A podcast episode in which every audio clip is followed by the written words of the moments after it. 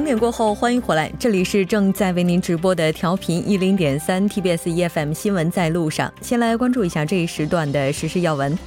韩国国防部高层官员二十九日在记者会上表示，将在今年内制定代替服役制计划案，并表示代替服役可能会比现役服役更加艰难，避免不是出于良心之由滥用代替服役的情况。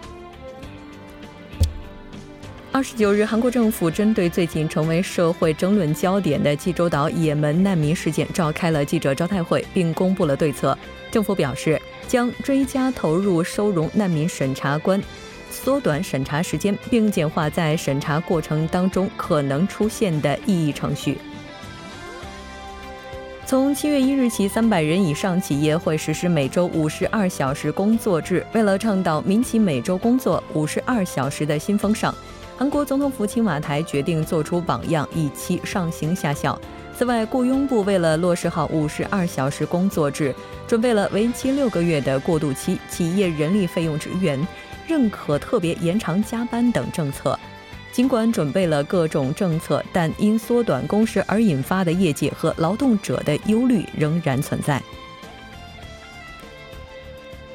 根据韩国气象厅二十九日发布的消息显示，今天上午九点左右发生了今年起的第七次台风布拉万。下午三点左右，布拉万在日本冲绳和东南方向大约七百一十千米附近的海上，以时速七公里的速度快速前进。气象厅表示，此次台风将直接影响到济州岛和全罗道地区。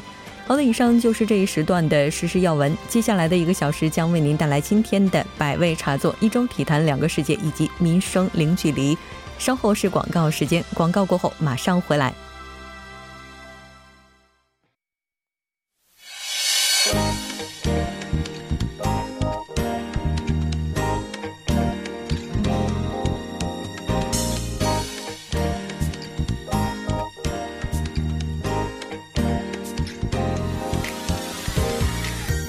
世间百态，人间百味，尽在百味茶座。百味茶座会在周五的晚上邀请各界人士分享他们的百味故事。今天做客我们百味茶座的嘉宾是来自成均馆大学中国大学院的程俊俊教授。程教授你好，呃，主持人你好，很高兴和您今天一起来分享您的故事。首先还是请您先和我们的听众朋友们打声招呼吧。嗯，好的。呃，主持人你好，各位听众朋友大家好，我是成均馆大学中国大学院的教授，我叫程俊俊。嗯，其实提到中国大学院的话，大家可能会直接把它和中文连在一起。但我们知道，对于一个学科来讲的话，它其实有很多的这个设置哈。是的，是的。您主要研究的是什么方向？好的，呃，我的方向呢，呃，其中一个最主要的一个方面是中国电商的趋势啊，以及数字技术的发展。对于在线市场和消费者行为的影响啊，等等这些方面。其实提到电商的话，我觉得很多人可能跟我都会有一样的想法，就认为所谓的电商就是 网络购物。当然，这肯定是它的其中一部分。那在您的眼里看来，这个电商它究竟是什么呢？好的啊，其实很简单啊，电子商务这个概念呢，它其实我们用一个这个比较精炼的一句话来概括，就是利用信息技术对于传统的企业商务活动进行一个优化。你刚才说的这个在线购物啊，或者说开网店呢，的都是属于这种叫在线买卖商务活动当中的一种形式。嗯，然后还包括了电子邮件营销、社交媒体营销，还有这个在线渠道管理啊，还有我们说这个搜索引擎优优化，就是这个 SEO。那么另外就是数字产品的一些开发、定位啊。定价呀，还有分销等等这些商务活动，嗯，其实都可以算是这个电子商务活动当中一呃，就一些内容。就是我们可能在日常生活当中接触到的这些，都是其中的一个点或者是一个面而已，都不够立体哈。那应该说，随着这几年中国大型互联网公司以及中国大型电商的崛起哈，再加上像双十一啊，我觉得最近这节日太多了。是的，前一段时间是出现一个什么六幺八，还有等等，就各种，有的时候这些日子我们都不知道为什么会把这一天就拿来做促销哦。那应该说，就从这儿我们就能够看得出来，中国电商可以说跟以往相比得到了空前的一些关注哈。那中国电商现在创造的这个经济。规模到底有多大呢？呃，可以这么说吧，啊，中国电商市场的规模可以说是一个海量的，或者你可以说是巨量的。然后呢，我这边可以有一份数据，嗯，在二零一七年的中国网络的零售总额达到了六万七千一百亿元人民币，然后它的全年增长相对于上年是百分之三十。曾经在二零一三年到二零二零一六年之间呢，这个增速有所放缓。啊，从原来的大概是百分之五十下降到百分之二十六，但是到了二零一七年又重新增加到这个百分之三十，所以我们从这个趋势上来看的话。我认为今年这个中国的这个网络零售总额超过八万亿元人民币啊是非常有可能的。嗯，而且我们刚才还谈到了，这仅仅是一个 B to C 的市场，也就是一个消费者的市场。嗯，我们还没有考虑到 B to B 的市场，企业市场啊，还有一个就是政府市场。嗯，那么如果把我们这三个市场加在一起去看的话，中国去年的电商交易规模超过了二十八万啊，二十八万八千亿元人民币。嗯，啊，所以说啊，这是一个非常巨大的一个规模。另外呢，这边还有一个乘数效应，就是经济学当中的这个呃，有有一个这样的一个专有的名词叫乘数效应。就是说，网络经济呢，它会正向溢出到其他的传统行业，嗯，呃，从而带动其他行业的发展。你如果在网上买了一个电脑的话，你可能到线下去逛一些商城的时候，你还会买一些电脑的配件，一些转接口啊，或者键盘、鼠标什么的。所以说，这样又带动了一些传统行业的一些这个呃经济的规模。所以说，总体来讲，电商在中国啊创造的这个经济效应呢是非常大的。对，所以我们刚才呢，呃，就是提到的，这是一个存存量的效应。对，那么它还有一些一些这样增量。啊，就它的这个，它的这个增增量，目前来讲，我认为在这个未来的五到十年之内呢，还是一个非常可观的规模。嗯嗯。这么看来的话，您对这个市场应该说还是非常乐观的。其实我也看到了，就有一些人哈，他说可能目前中国电商的话会遭遇瓶颈，或者说已经在经历这样一个阶段。嗯嗯嗯。那应该说您是不同意这种观点的吧？对我基本上是不会很同意这种观点啊。啊，我们可以从几个方面去看。第一个就是中国这个总体经济的发展啊，这是这是一个方面。我个人做过一些测算，就是根据那个世界银行的一些基础的数据，再加上一些基本的一些这个计算的一些推推理的原则，然后你会发现在。在未来的大概十一年到十二年之内，那么在二零二九年这个时间点上，中国经济会超过美国，成为世界上这个 G D G D P 啊最大的一个呃经济规模最大的一个市场。嗯，然后呢，这个这样的一个这个测算结果基本上是很很很多这个其他的咨询公司的这个结果是相符的。嗯，那么也就是说，在接下来十年左右，啊，这个这个关键的这个时间区域内，中国的经济整体的发展是非常呃是非常好的啊。嗯，那么。所以说，电商规模在这个总体的经济当中呢，它又占到了一个一个非常大的一个比例，而且是只增不降的。所以从这一点上来讲，我们就非常有理由相信，这个中国的这个电商行业呢，还没有碰到这个所谓的这个天天花板效应。嗯。另外还有一个，我们再看一些具体的数字，就是说，截止到二零一七年年底，中国网民的数量呢达到了七亿七千万，嗯，是全球第一。啊从这个上网的比例来讲的话，是这个百分之五十五点八，大概超过全球平均值百分之四到百分之五这个百分点。呃，但是呢，我们在反观这个韩国和美国的话，嗯，韩国和美国的网民上网比例是是在百分之九十以上。啊，所以说相比起其他的很多国家，中国上网的这个比例呢，还是有相当程度的提升空间的，啊，所以说从这一点上来讲呢，我认为中国电商市场呢，在接下来的呃几年内吧，中长期内都是有一些。呃，非常可观的增长空间。可能作为专家的话，就您看到的这些数据哈，我们一般普通消费者是接触不到的。那对于一般人来讲，我们能够接触到的就是双十一的时候那个所谓的倒计时啊，就是开始了之后，它在一分钟之内，在十分钟、一小时、两小时或者二十四个小时之内，他这个订单大概拿到了多少？那不管怎么样，就每年看这个数据刷新的时候，基本上是在往上增长，就一直都是这样增长的啊好像每年都是这样子，每年都会刷新前一年的记录。是的，是的。其实这也应该也就能佐证刚才您提到，在未来的话，相当长一段时间，中国电商这个领域发展还是非常有这个前景的。嗯，那可能我们听众朋友当中哈，也有人计划，就是说未来就是如果有机会的话，就从事跨境电商这样的一些项目。就您是怎么样看待目前这个大环境的呢？呃，总的来讲，如果用一句话去判断的话，这个我对于跨境电商啊，特别是针对于中国从事这跨境电商的话，这个环境还是比较乐观的。嗯，啊，从这个中国的这个进出口来讲的话，跨境电商已经是中国对外贸易的一个非常重要的一个组成部分了。嗯，呃，二零一七年中国跨境电商的交易规模在七万六千亿元人民币，今年预估可以达到九万亿元人民币。所以呢，现在这个情况是这个中国整体上进出口贸易啊。呃，是比一个比较疲软的一个状态，甚至是比较这个处在负增长的状态。但是跨境电商这一部分却增长非常强劲啊！其中这个我们再进一步去看这个这个跨境电商，它包括出口和进口。那么中国现在是出口跨境电商的规模远远大于进口啊，大概是在四四比一这样一个状态，也就是大概百分之八十是属于出口啊跨境电商的这么一个业务规模，然后百分之二十是进口。那么所以在接下来几年当中呢，中国跨境电商的进口规模，我认为会进一步的提升啊，因为现在中国呃就是大家都在讲到中国现在有一种消费升级的热潮，那么。中国如果说是做跨境电商进口的话嘛，我认为主要会影响到一些关于母婴用品啊，还有美妆产品啊、保健品和奢侈品等等这些产品的品类。嗯，那么我认为做这些行业的对于中国的进口跨境电商，在接下来几年当中的业务呢，呃，会有进一步的提升。嗯，是的。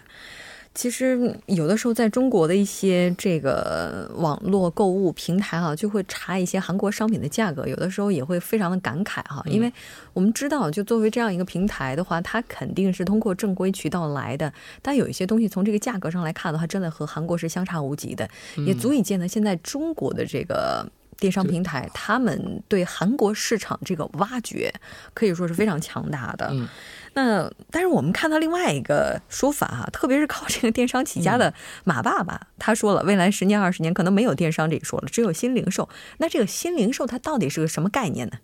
呃，是这样的啊，就是他说这个未来呢，呃，可能只有新零售这句话呢，看起来啊像是一种自我颠覆啊，但其实我认为是一种自我自我的革新啊，他是做一个提前布局啊，做这种新零售，从而确保自己在一个相当长的期间内有一个稳定的顾客流量，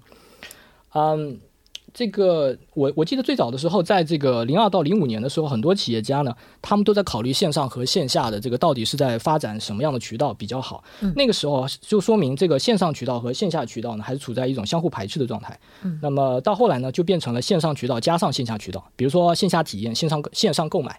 但其实这个线上和线下还是比较分离的状态的。那么后来呢，像你刚刚说马马爸爸这个提出来的这个新零售呢？啊，我认为呢，它这个就是有一个新的一些概念，就是强调线上和线下的一个完完美的融合啊。比如说，我可以举一个例子，就是这个 Amazon 它这个开了一些线下实体店，嗯，那么它做这个事情呢，主要是就是完全模拟消费者在线上购物的一种体验，嗯，那么你一进入这个书店的大门，你可以看到一些书的封面，而不是书的一些书籍啊，你直接就看到书的封面了。它这样虽然占用了更多的空间，但是呢。他这样把消费者的这个购物体验呢，又进行了呃很高程度的一种优化，嗯，所以呢，而且顾客呢可以在他的这个店里面扫描所有的产品的信息，就跟在网上购物是一一种感觉，嗯，所以我认为呢，这个新零售呢，呃。呃，其实就是通过一种数字的技术，给顾客创造一种全新的消费体验，而且是一种更为优化的消费体验。对，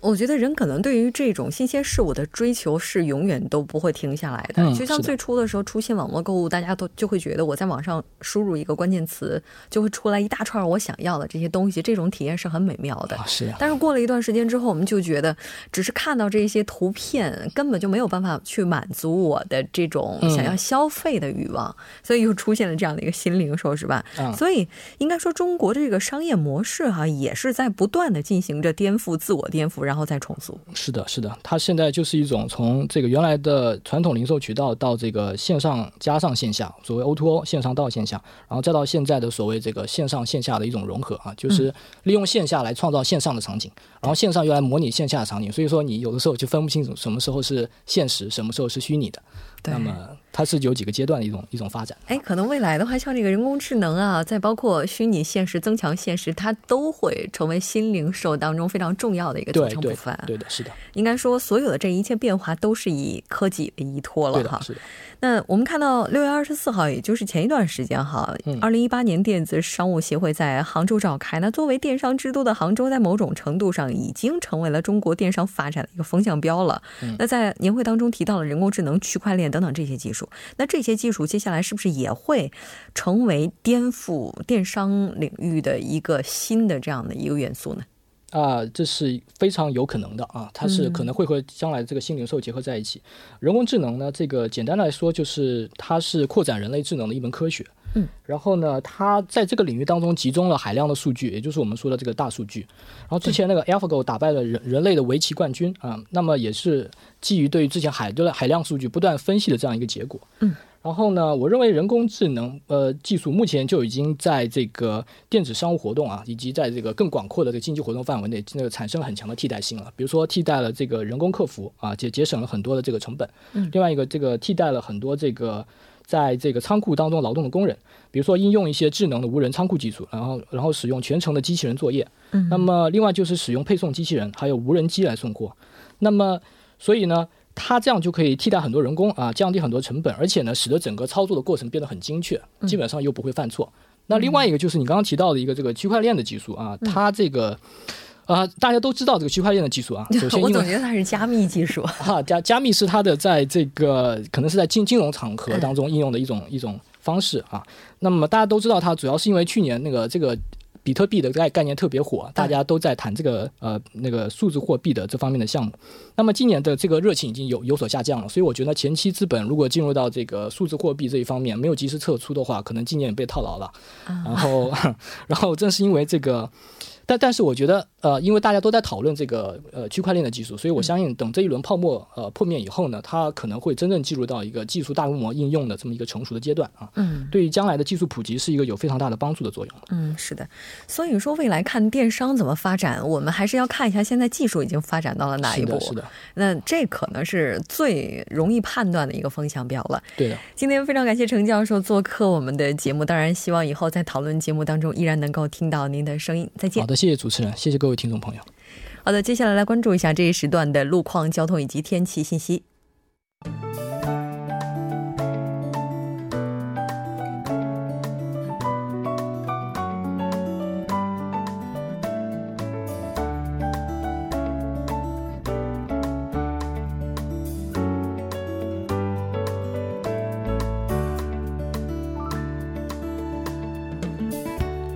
晚间的七点十七分，这里依然是由楚源为大家带来的道路和天气信息。让我们继续来关注一下这一时段的路况信息。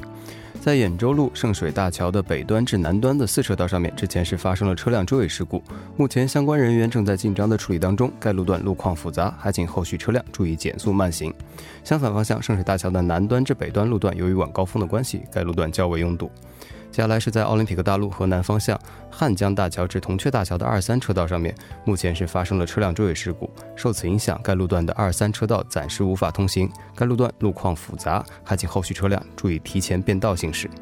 接下来是在中部内陆高速公路金川至利州方向张岩隧道里的一车道上面，之前发生的追尾事故，目前已经得到了及时的处理，道路恢复正常。不过受事故余波的影响，该路段路况复杂，属于事故高发路段，还请各位车主朋友们参考以上信息，注意安全驾驶。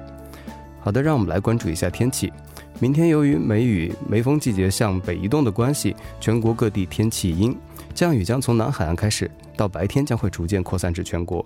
今年的第七号台风派比安将于七月二号靠近南海岸，济州岛和全罗道等地将有可能受其影响，遭遇强风和暴雨，还请各位听众朋友们提前做好防范准备。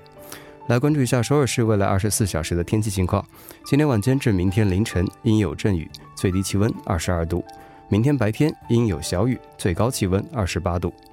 好的，以上就是这时段的道路和天气信息，我们稍后再见。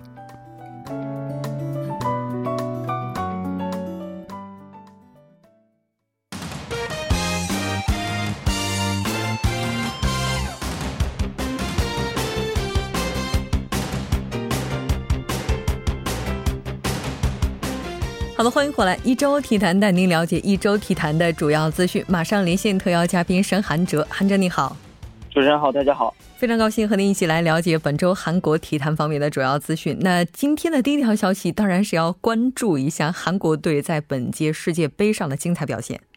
嗯，是这样的，这一周我想很多这个喜欢韩国队的这个球迷朋友们应该是非常兴奋的，因为韩国队战胜了这个非法这个排名第一的这个德国队。呃，二零一八年的这个世界杯的一场小组的这个生死战，二十七日在这个嘉山体育场上演，德国队是以零比二不敌这个韩国队，无缘十六强。韩国队的这个金英权和这个孙兴民在补时阶段的这个完美绝杀，将捍卫了这个韩国队的这个尊严。而本届世界杯呢，德国队也是比较慢热的，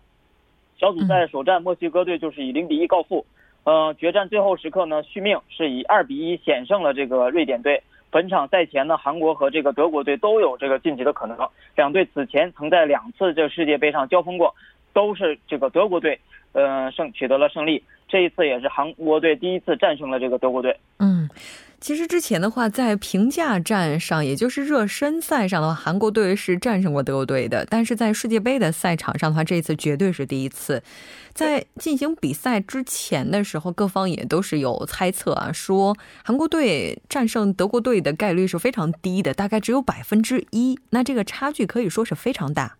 嗯，是这样的，整体实力上的差距呢，让比赛这个开场不久就变成了这个半场的这个攻防战。嗯，但是韩国队呢，这场比赛呢，后防线可以说是表现的非常出色，有这个在广州恒大的这个金英权，嗯，率领的这支后防线可以说是，呃，高低接挡吧，挡住了这个德国队一次一次又一次进攻，而且在这个下半场，这个金英权又以一记绝杀，呃，首先打进了这个德国队的进球。虽然这个进球呢很戏剧性的是用这个 VCR 最后判断的进球，但是也是非常令人兴奋的。所以说，在整体实际上，虽然韩国队在弱的情况下，韩国队是依然是依靠着这个坚强的意志和这个顽强的作风，最后战胜了这个强大的德国队。嗯，是的。那当然，我们也看到这个有很多的评价，就是说德国队这次的比赛啊，当然说跟整体的实力，包括球员的状态是有一定关联的。但这个战绩的话，可以说是德国队有史以来在世界杯史上最差的。不知道这是不是真的？嗯，是这样的，这个战绩是德国队有史以来最差的。无论从他们的状态呀，和球员的在场上的表现和他们的一些组织核心力啊，看得出来德国队都不是最好的状态。而且我觉得从这个韩国队跟德国队这场比赛上来看，包括主教练也在内，所以说这支球队整体都不在一个呃呃世界杯冠军球队的这个样子是尚无存。所以说，我觉得还是德国队需要改进的地方太多了。嗯，是的，没错。那同时，我们也了解到，在今天下午的时候，太极虎们也是带着荣耀回到了韩国。那当然，我们也希望他们接下来的话，能够在其他的比赛当中再接再厉。这条了解到这儿，再来看一下今天的下一条消息。好，下一条消息，我们再说说这个邻居日本队。日本队是已经晋级了这个十六强。呃，世界杯小组赛已经全部结束，在这个亚足联的旗下的五支参赛球队中，只有这个亚洲的唯一一支日本队晋级了这个十六强的资格。但是韩国的这个足协的一些名宿在接受采访时却表示，虽然日本队晋级了，但是表现的不是非常好，而韩国队则是光荣的出局。呃，韩国与日本都是这个亚洲的劲旅，大家也知道，两队多次获得这个世界杯参赛的机会，由于是这个东亚球队，因此两队经常是在一起比较。所以说这次比赛，日本队和日本队的这场比赛，我也呃当时看了这个转播。虽然下半场踢的是呃不是很好吧，可以说是有一些放松，但是最终能进入十六强，我觉得还是呃给我们亚洲争了一点光。是的，没错。当然，我们也看到韩国的有一位前国脚也表示，这个日本队这次出现的话，还是有一些丑陋的，因为毕竟到了后半场的时候，已经出现有球员在散步似的踢这场比赛，是吧？那这条了解到这儿，我们再来看一下下一条消息。嗯，下一条是今年的这个世界杯可以说是这个戏剧性是结果是非常的多。除了德国队呢，还有哪些队是意外的这个被淘汰了呢？三十六年首次非洲的这个五支球队小组赛全军覆没，这也是非洲大陆的一个最大的悲剧了吧？嗯。二零一八年世界杯这个 H 组的最后一轮小组赛，塞内加尔是零比一负于了这个哥伦比亚，最终塞内加尔队是一胜一平一负，但因黄牌数更多，只能排在小组第三，最终无缘这个十六强。这个本届世界杯上也宣布了五支非洲球队全部未能小组出线，这也是一九八二年来的这个第一次。所以说，我们也是同情一下这个非洲兄弟吧。嗯，是的。但是不管怎么样的话，非洲的话，应该说还是有一些非常就是有实力的球队，但是也没有能够挺进十六强，让人也也是觉得又意外，而且呢又遗憾。那我们来看一下有哪些球队是意外晋级了。呃，意外晋级的，比如说，呃，现在来讲晋级的球队有这些，呃，像十六强的对阵，比如说法国对阿根廷。呃，造成了这个死亡的半区。西班牙，呃，能否进决赛呢？二零一八年的这个俄罗斯这杯结束了小组赛所有的比赛，在八支种子球队中，卫冕冠军德国、波兰都未能出现，德国是被淘汰的。呃，而日本不仅是唯一一支出现的亚洲球队，还是唯一一支出现的第四档的球队。所以说，本届呃世界杯，非洲应该是最大的输家。在小组赛上，这个非洲也是全军覆没了。而这个十六强的对阵趋势是，上半区是这样的：乌拉圭队对阵这个葡萄牙队。法国队对阵阿根廷队，巴西将迎战这个墨西哥队，比利时将迎战我们亚洲兄弟日本队。而在这个下半区呢，这个欧洲老牌强队西班牙队将对阵这个东道主俄罗斯队，而克罗地亚队呢将对阵丹麦队，呃，瑞典队将对阵这个瑞士队，而这个哥伦比亚队呢将对阵呃另外一支球队。所以说，呃，我觉得这个世界杯的。呃，十六强之后呢，还是看点蛮多的。嗯，是的，其实也能看到这次的话，北欧的一些球队留下来的还是不少的。那接下来这个比赛的话，有哪几场，或者说就是特别值得大家去关注呢？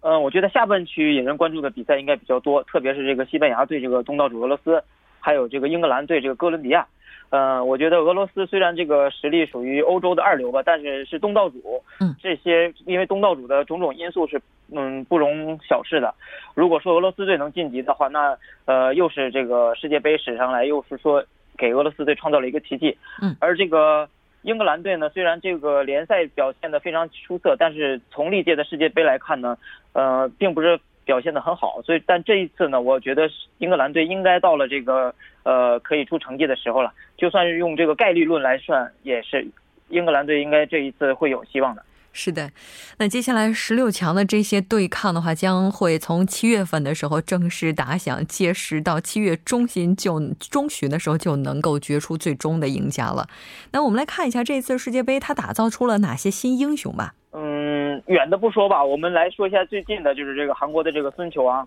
嗯，有消息说，这个二零一八年世界杯的这个韩国队对墨西哥的比赛中打入了这个梦幻球的这个孙兴民。呃，现在是英超的豪门曼联队对他感到了极大的兴趣。呃，孙兴民的这个转会费最少为这个七千万欧元，约合这个九百一十三亿韩元。所以说，接下来这个孙兴民的这个去留，而这个世界杯结束后，他到底是不是要从托特纳姆转会到曼联？我觉得这个还是需要待定。但是，呃，不得否认的是，孙兴民已经通过世界杯完全的证明了自己的价值和自己的身价，也让世界看到了这一名韩国球王的这个。真实的实力，嗯，是的，没错。这届世界杯也是让更多的韩国球迷更加喜爱孙兴民了。当然，对于他来讲，可能接下来还有一个问题需要面对，就是服兵役的问题。当然，我们也看到有很多的粉丝朋友表示，这个希望带他去服兵役。当然，这个是否能够成型不说，这份爱，相信孙兴民是应该能感受的。非常感谢韩哲，我们下期再见。好，谢谢大家。半年过后，马上回来。